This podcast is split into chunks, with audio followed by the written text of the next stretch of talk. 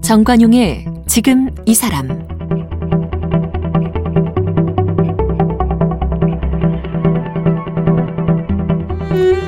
여러분 안녕하십니까 정관용입니다. 지금 이 사람 이번 한 주는 더 나은 삶, 안전한 대한민국을 위한 제안, 슬기로운 지구 생활 이런 주제로 보내드리고 있죠. 오늘 네 번째 시간인데요. 미세 플라스틱을 연구하는 건국대학교 환경보건과학과의 안윤주 교수를 만나보겠습니다. 우리가 그저 무심코 사용하고 버리는 플라스틱 이게 잘게 잘게 쪼개지면 미세 플라스틱이 되는데 천일염, 소금이죠. 그 다음에 수돗물, 또 조개와 같은 폐류, 또 생선 내장에서도 미세 플라스틱이 발견되고 심지어는 공기 중에도 떠다니는 것으로 밝혀지면서 큰 이슈가 되고 있죠. 이 미세 플라스틱이 이 사람 인체에 어떤 영향을 미치는가 뭐 아직 구체적 연구가 진행되지는 않았습니다만 생태계에는 확실히 악영향을 끼치는 것으로 지금 밝혀지고 있습니다. 우리가 버린 플라스틱이 우리 삶의 터전을 망가뜨리고 우리의 건강까지 해치고 있는 건데요. 자, 미세 플라스틱 전문가 안윤주 교수 만나봅니다. 교수님, 어서 오십시오. 네, 안녕하세요. 음, 미세 플라스틱의 미세의 기준이 뭐예요? 어디 어때 어디부터 미세입니까? 미세라는 얘기는 작은 거잖아요. 네. 그런데 이제 플라스틱을 만드는 재료 중에서 플라스틱 구슬처럼 생긴 우리가 펠렛이라고 부르는 게 있는데 그 펠렛 사이즈가 5mm입니다. 그래서 5mm보다 작은 플라스틱 조각을 음. 미세 플라스틱이다라고 정의를 했고요. 지금은 이제 어느 정도 뭐 연구자들끼리 합의가 이루어져서 사이즈가 1 마이크로미터에서부터 5mm 사이에 해당되는 플라스틱 조각들을 미세 음. 플라스틱으로 정의를 하고 있습니다. 5mm면 그래도 꽤 크기가 되는 건데요. 그렇죠? 네, 꽤 크죠. 우리 어. 눈으로 충분히 볼 수 있는 그러니까요. 사이즈고요. 그보다 이제 훨씬 작은 것들도 많이 있는데 아까 뭐 1 마이크로 이렇게 되면은 이제 안 보이는 정도 수준 아닙니까? 우리 머리카락이 0.1 마이크로니까 아. 1 마이크로면 그거보다는 좀 네, 굵군. 더 굵고요. 음. 그리고 그거보다 작은 거는 나노 플라스틱이라고 부르는 것들도 있습니다. 나노 플라스틱. 네. 훨씬 어. 더 사이즈가 작아서 눈에 당연히 안 보이고 환경 중에서도 거의 지금 모니터링을 해서 측정하지 못하고 있는 음. 것들도 많이 있습니다. 음. 특별히 5mm부터로 시작하는 무슨 이유가 있나요?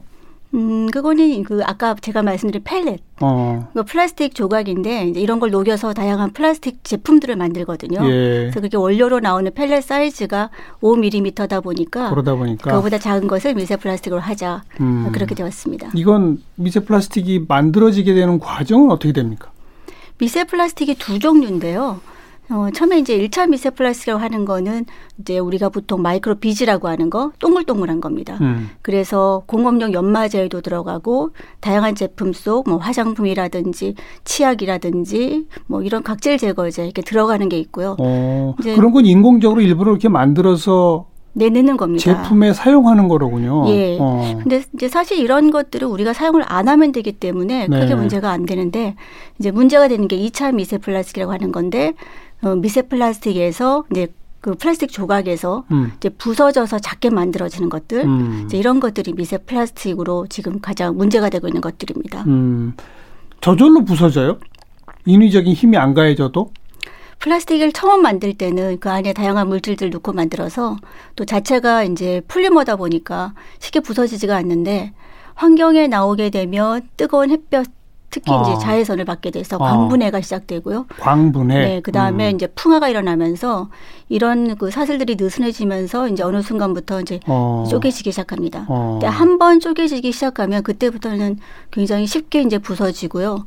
실질적으로 이제 미세 플라스틱 연구를 하다 보니까 자연에 가면 이런 게 자꾸 보이더라고요. 네, 그럼 네. 제가 좀 만져보고 하는데 음. 그냥 건드리면 툭 이렇게 부서지는 아. 것들 많이 있습니다. 보통 몇 년 걸린다고 봐야 돼요?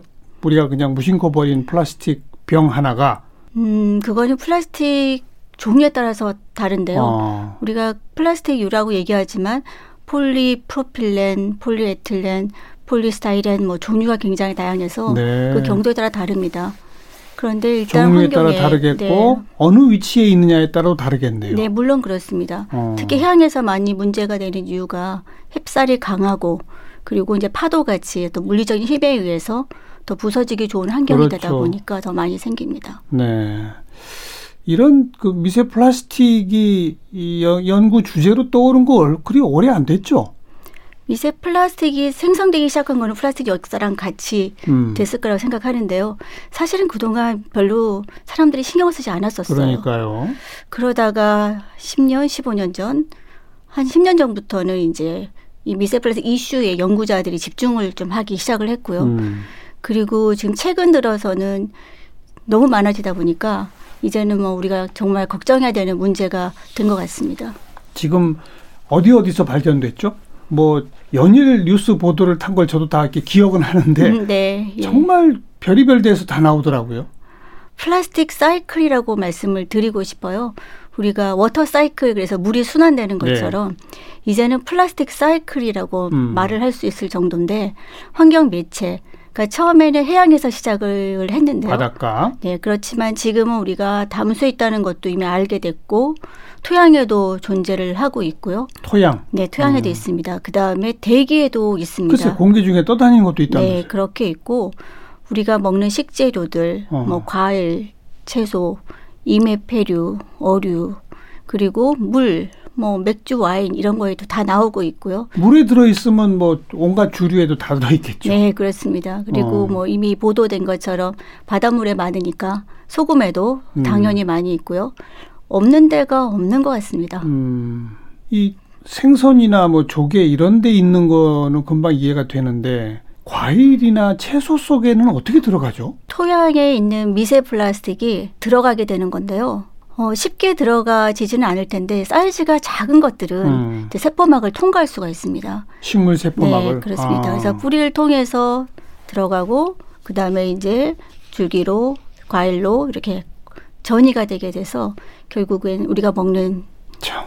곳까지 갑니다. 그래서 일주일에 무슨 뭐 신용카드 한 장씩을 먹는다 이 그런 보도 본 적 있는데 네. 맞아요? 최소한 그 정도 먹는다라고 보시면 될 것 같고요. 그게 최소예요? 이유는 우리가 뭐 어디서 몇 개가 발견됐다라고 얘기를 하잖아요. 근데 네. 사실 저는 그 몇 개가 별로 중요한 것 같지는 않은 게 음, 이유는 몇 개라고 얘기하는 거는 우리가 셀 수 있는 숫자만 센 거거든요. 네. 근데 사실 더 위험한 거는 우리가 현재 잘 세지 못하고 있는 더 작은 나노 플라스틱들. 음, 그러니까 입자가 작을수록 더 잘 들어가고 더 영향을 많이 미칩니다. 그러다 보니 지금 상당히 많은 것 중에서 우리가 카운트 하는 것들 숫자로 어디에 몇 개, 몇 개 이렇게 지금 얘기하고 있습니다. 그래서 최소한 일주일에 신용카드 한 장 정도를 먹는다 사람이. 네, 지금 나온 연구 결과로는 그런데요. 앞으로 이제 좀 더 분석을 잘하게 되면 예. 그 숫자들은 아마 더 업데이트 될 수도 있을 것 같습니다. 아니 지금 제가 이 질문을 하면서도 또 아마 이 방송 들으시는 청취자분들도 갑자기 속이 좀 느글느글해질 것 같은데 플라스 신용카드를 씹어 먹는다 생각하면 참 끔찍하잖아요. 일주일에 한 장씩? 네, 그렇죠. 근데 이제 플라스틱이 그렇게 단단하게 뭐 생긴 것만 예상을 하시고 우리가 상상을 하잖아요. 근데 우리가 이제 먹게 될 때 그 형태는 사실 밀가루 같은 겁니다. 아, 그렇겠죠. 네, 그런 어. 것들이 이제 식품 도처에 뭐 있고 하다 보니까 예. 이제 우리 몸속으로 들어오는 건데 사실 우리가 뭐 플라스틱만 먹는 건 아니고 별거 별거 사실 안 먹어야 되는 게뭐 이미 많이 먹고 있습니다. 그렇게 몸속에 들어온 미세 플라스틱은 상당 부분 도로 빠져나갑니까? 어떻게 됩니까?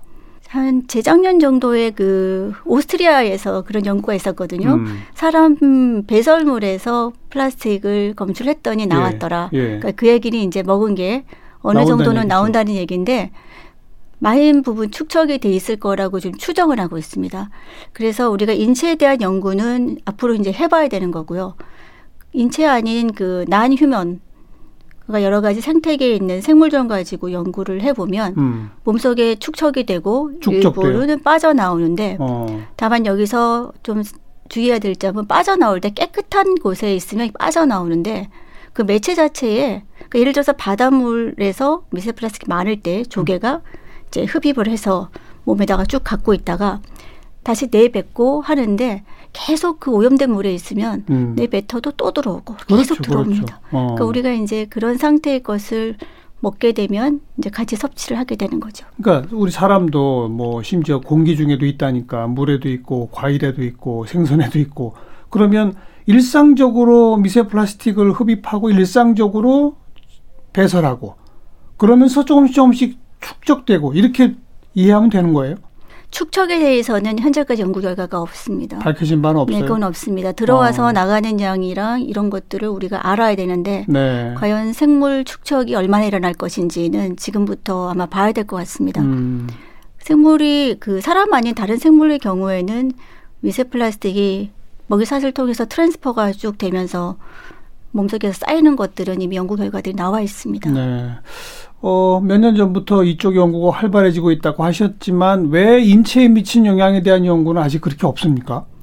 사람을 가지고 뭘 연구하기가 뭐 거의 어렵습니다. 우연히 어. 얻어진 데이터가 아니고서는요. 어, 그래서 독성 연구할 때 보통 환경 독성 그리고 인체 독성 이렇게 얘기하는데요. 이제 환경 독성은 사람 아닌 뭐 물벼룩, 물고기, 지렁이 이런 거 가지고 실험을 해서 데이터를 우리가 끌어낼 수가 예, 있지만 예. 인체 데이터는 뭐 rat이나 mouse 같은 실험을 가지고 사람에 미치는 영향을 외삽해서 예측해야 되다 보니 음, 거기에 많은 시간이 걸리고 동물 실험 가지고 네. 예측하는 정도밖에 아직은 안 됐다. 또는 인체 세포를 이제 밖에서 어. 실험하는 생체 외에서 실험하는 데이터를 가지고 본다든지 해야 되기 때문에 네. 시간이 훨씬 더 많이 걸리고 그 데이터의 신뢰성을 확인하는 게 또 필요합니다.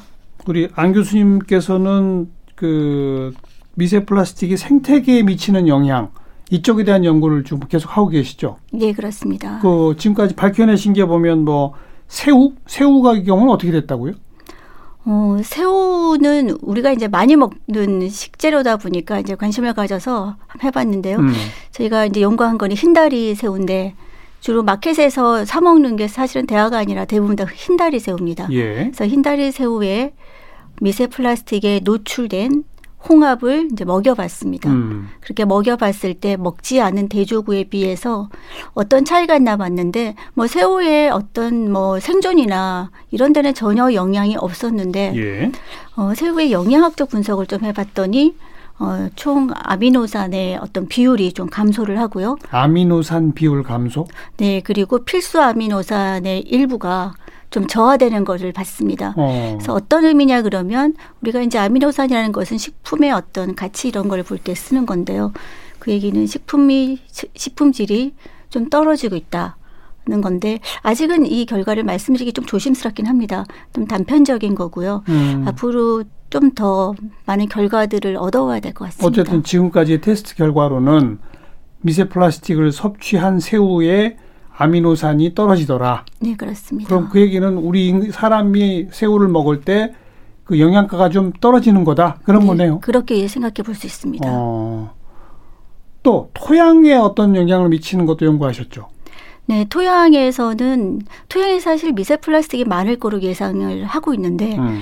이제 문제는 토양 입자하고 미세 플라스틱 입자가 막 섞이게 되면 분석하는 게 어려워서 아직 토양에 얼마나 있다 이런 데이터들이 별로 없지만 분명히 많이 있을 거로 생각을 합니다. 예. 하는데 이제 토양에서 이제 가장 중요한 토양 생물 중에 하나는 지렁인데요. 이 지렁이의 경우에는 자기 몸무게만큼 한 80% 흙을 먹고 그 흙을 또 뱉는데 이게 이제 좋은 부식토가 되는 건데 음.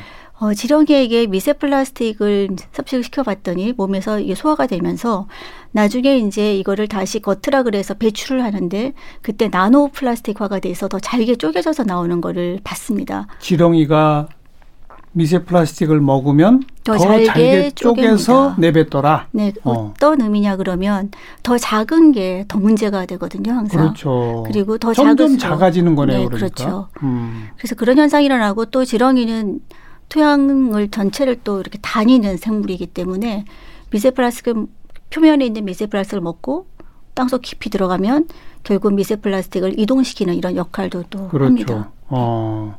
그다음에 흙 속에 무슨 톡 톡기라는 게 있어요? 네, 톡 톡이라고 하는 건데요. 톡톡이. 네, 어, 눈 좋으시면 보이실 거예요. 보이실 수 있는데 토양 속에서 살고 있는 생물인데 소비자 역할도 하고 또 죽은 생물을 먹는 분해자 역할도 하는 굉장히 어. 중요한 역할을 담당하는 건데요. 어. 이 톡토기가 이제 토양 내에서 다니려고 하면 토양 입자가 있으니까 이제 몸 밖에 약간 에어 쿠션 같은 거를 형성하면서 다닙니다. 네. 그런데 미세 플라스틱이 존재하면 이 미세 플라스틱이 몸 주위에 에어 쿠션으로 들러붙으면서 말하자면 톡톡이를 움직이지 못하게 하는 거예요. 음. 그래서 이게 어떤 의미냐 그러면 이게 오래 갇혀 있다 보니까 자기 스스로 포식 활성할 수도 없고 또는 쉽게 또 피식 당할 수도 있고 그래서 생태계에서 살아가기에 굉장히 안 좋은 조건이 될 수 있는 네. 네, 미세 플라스틱 그런 영향도 있습니다. 음.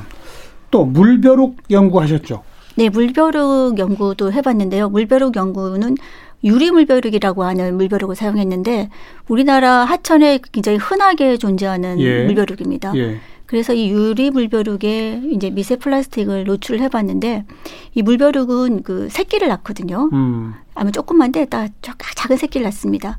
그래서 그 새끼를 부화시키는 알주머니가 몸 속에 있는데 네. 이제 작은 플라스틱이 이제 이 알주머니로 침투를 하면 서로 노출이 일어나는데 저희가 이걸 관찰을 해봤더니 노출이 된 그 유리 물벼룩은 알이 잘 부화를 하지 못하고 그래요. 훨씬 더 작은 수의 새끼를 생산하는 걸 봤습니다. 어. 그래서 아마 사람들은 물벼룩이 생산 못하는 게 무슨 의미가 있느냐 이렇게 아직 생각할 수가 있는데 이 물벼룩은 수생태계 근간을 이루는 생물종 중에 하나거든요. 예, 예. 그래서 조류를 먹고 물고기의 먹이가 되고 음. 그래서 가장 중요한 위치에 있는 생물종의 수가 감소한다는 거는 생태계에 전반적인 영향을 줄 수 있다 이렇게 네. 해석을 할 수가 있습니다. 네. 지금 지구상에 이 폐플라스틱이 얼마나 많이 버려져 있을까요? 뭐 여러 연구들이 뭐 계속 그 추정 데이터를 내고는 예, 있는데요. 예. 앞으로 그거를 우리가 정확하게 알기가 과연 쉬울까 하는 생각을 합니다. 음. 너무 오랫동안 써왔고 너무 많이 버려져 왔고 그리고 이제 최근에 하나 예로 어, 코로나 시작되면서 사람들이 마스크를 많이 사용을 했잖아요. 그렇죠. 근데 마스크가 다 플라스틱이거든요. 이게 천이 아니라. 마스크가 플라스틱이에요? 네, 이거 플라스틱입니다. 오, 그래서 전체 재질이 네, 전체 재질이 플라스틱입니다. 뭐 섬유가 아니고 플라스틱 섬유라고도 저희가 플라스틱 표현을 해요. 섬유. 네, 어. plastic fiber 이렇게 표현하는데 이제 사- 세 겹으로 있잖아요. 네. 보통 이제 폴리프로필렌 그래서 중간에 있는 필터도 이런데 어, 보통 이 마스크를 길에 버리지 않잖아요. 예. 버리면 안 되고 예. 다들 쓰레기통에 버릴 걸 예상하지만 안 그렇더라고요. 예, 예. 지금 길에서도 뭐 굉장히 많이 많이. 쥐어지고요. 음. 해변에서도 뭐 해파리처럼 떠다니고요. 네. 그 1년도 불과 안 됐는데 이렇게 많이 나간 거를 본다면 그동안에 이 비의도적으로 예. 얼마나 많이 나갔을까 예상할 수 있을 것 같습니다. 이 플라스틱을 불로 태우면 어떻게 됩니까? 그러면 거기서는 미세 플라스틱 발생은 안 하는 거예요? 어떻게 되는 거예요? 불로 태우게 되면 이제 유해한 물질이 또 발생을 합니다. 유해 가스가 나오겠죠. 네, 유해 가스가 나옵니다. 어. 그런 것들이 나올 수가 있고요. 또 입자가 작은 입자들이 나올 수가 있고 가스가 다 가스 형태는 아니고 그 안에 또 분진 같은 것들이 같이 나오기 때문에 네. 형태가 변하지만 또 나올 수 있는 가능성은 있습니다. 음. 그럼 이 플라스틱 제품을 아예 안 쓸 수는 없고 가장 바람직하게 이 처리하는 방법은 뭡니까? 플라스틱을 안 쓰겠다라고 하는 건 불가능한 글쎄요. 것 같고요. 이미 어. 너무 많이 쓰고 있고 그리고 이미 나와 있는 미세 플라스틱을 뭐 수거해서 없앤다는 것도 사실 불가능- 굉장히 어렵습니다. 네. 그래서 지금 이 시점에서 생각을 해본다면 2020년에 생각해 본다면 지금부터 안 나가게 하는 게 우선은 중요하고요. 음. 그리고 이제 제가 이제 이 연구를 하다 보니까 뭐 해변이라는 데 가면 풍경이 아니라 자꾸 미세 플라스틱, 플라스틱 덩어리가 보이더라고요. 뭐 제가 가서 이렇게 만져보고 하는데 이걸 빨리 치우지 않으면 계속 여기서 이제 미세 플라스틱이 거의 뭐 발산하듯이 나오는 예, 것 같아요. 예. 그래서 한 연구를 보면 작은 펠렛 하나에서 나오는 미세 플라스틱도 뭐 1년에 만 개 이상이라 그러니까 지금 밖에 나와 있는 것들, 눈에 보이는 것들은 빨리 수거해서 치우는 게 그러니까 수거해가지고 치우는 방법은 결국 태우는 거예요. 태우는 소각을 할 때 이제 소각 시설이 잘 된 데서 어. 유해가스를 제거할 수 있도록 폐기물 처리 시설에서 태우는 게 한 방법입니다. 그- 그게 현재로서는 가장 바람직한. 그런 네. 처리 방법이다. 현재로서 기술적으로는 그렇습니다만 어. 사실 어려움이 있죠. 소각 시설은 다들 또 기피하는 시설이다 보니까 그런 네. 어려움이 있죠. 음. 플라스틱 왜 재활용하는 거 있잖아요. 그거는 어떻게 하는 거예요? 녹여갖고 다시 플라스틱을 만드는 겁니까? 네, 그렇습니다. 그 플라스틱을 녹여가지고 제품을 만들 때는 이제 원료가 아까 말씀드린 5mm 정도 펠렛. 네. 그러니까 네. 약간 그 삐뚤삐뚤하게 생겨 있는 약간 동그란 구슬처럼 생긴 거라고 음. 보시면 되는데 이제 그걸 녹여서 다양한 플라스틱 제품을 만들거든요. 그래서 우리가 보면 페트병에서 뭐 옷을 만들었다고 하잖아요. 네. 그러니까 페트병을 녹여서 펠렛을 만들어내고 거기서 이제 가는 섬유를 뽑아내서 음. 또 합성 섬유로 옷을 만드는 거거든요. 그래서 그런 식으로 활용할 수 있도록 뭐 재활용하는 게 이제 가장 좋은데 제도적으로 그 재활용이 할 수 있게 하려면 또 여러 가지 준비될 점들은 많이 있는 것 같습니다. 어떤 것들이 필요할까요? 지금 뭐 환경부에서 여러 가지 방책을 내놓고 있는 걸로 알고 있어요. 음. 작년 재작년인가요? 중국에서 이제 더 이상 플라스틱 쓰레기 수입 그 수입을 안 하죠. 하겠다 보이콧하고 나서 예. 우리나라가 한번 난리가 났었잖아요. 대란이 벌어졌었죠. 예, 막 어. 아파트에 쌓이고 막 음. 그랬었죠.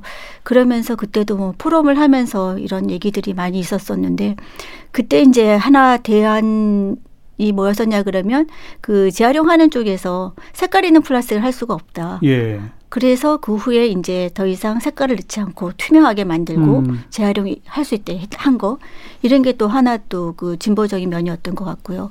앞으로 재활용할 수 있도록 아마 제도적으로도 뭐가 좀 필요하지 않을까 그런 생각을 좀 합니다. 우리가 유리병 같은 경우에 뭐 수거하게 되면 집어넣게 되면 뭐 예를 들어서 동전으로 좀 준다든지 이런 게 그렇죠. 있지 않습니까? 예, 예. 인센티브를 예. 좀 도입할 필요도 있다. 네, 그런 것도 좀 생각해 봐야 될 것 같습니다. 일각에서는 그런 표현을 해요.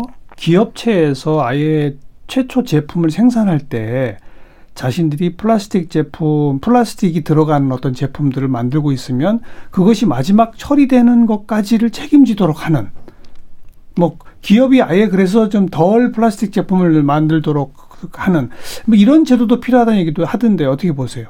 전 그 제도는 굉장히 좋은 것 같아요. 네. 그러니까 생산자가 책임지도록 하는 그 제도에 대해서는 벌써 그렇죠. 검토를 하고 있습니다. 음. 그래서 연구원들에서 이미 검토를 하고 있고요. 이제 실질적으로 아마 론칭되는 데는 좀 시간이 걸리겠지만 궁극적으로는 그 방법이 가장 효율적인 거로 생각이 됩니다. 음. 사실 요즘에는 그 코로나 시작하면서 네. 그동안 플라스틱에 대한 제도들이 좀 정착돼 가다가 많이 무너져 가고 네, 있어요. 이제는 지금. 방역에. 밀려서 어.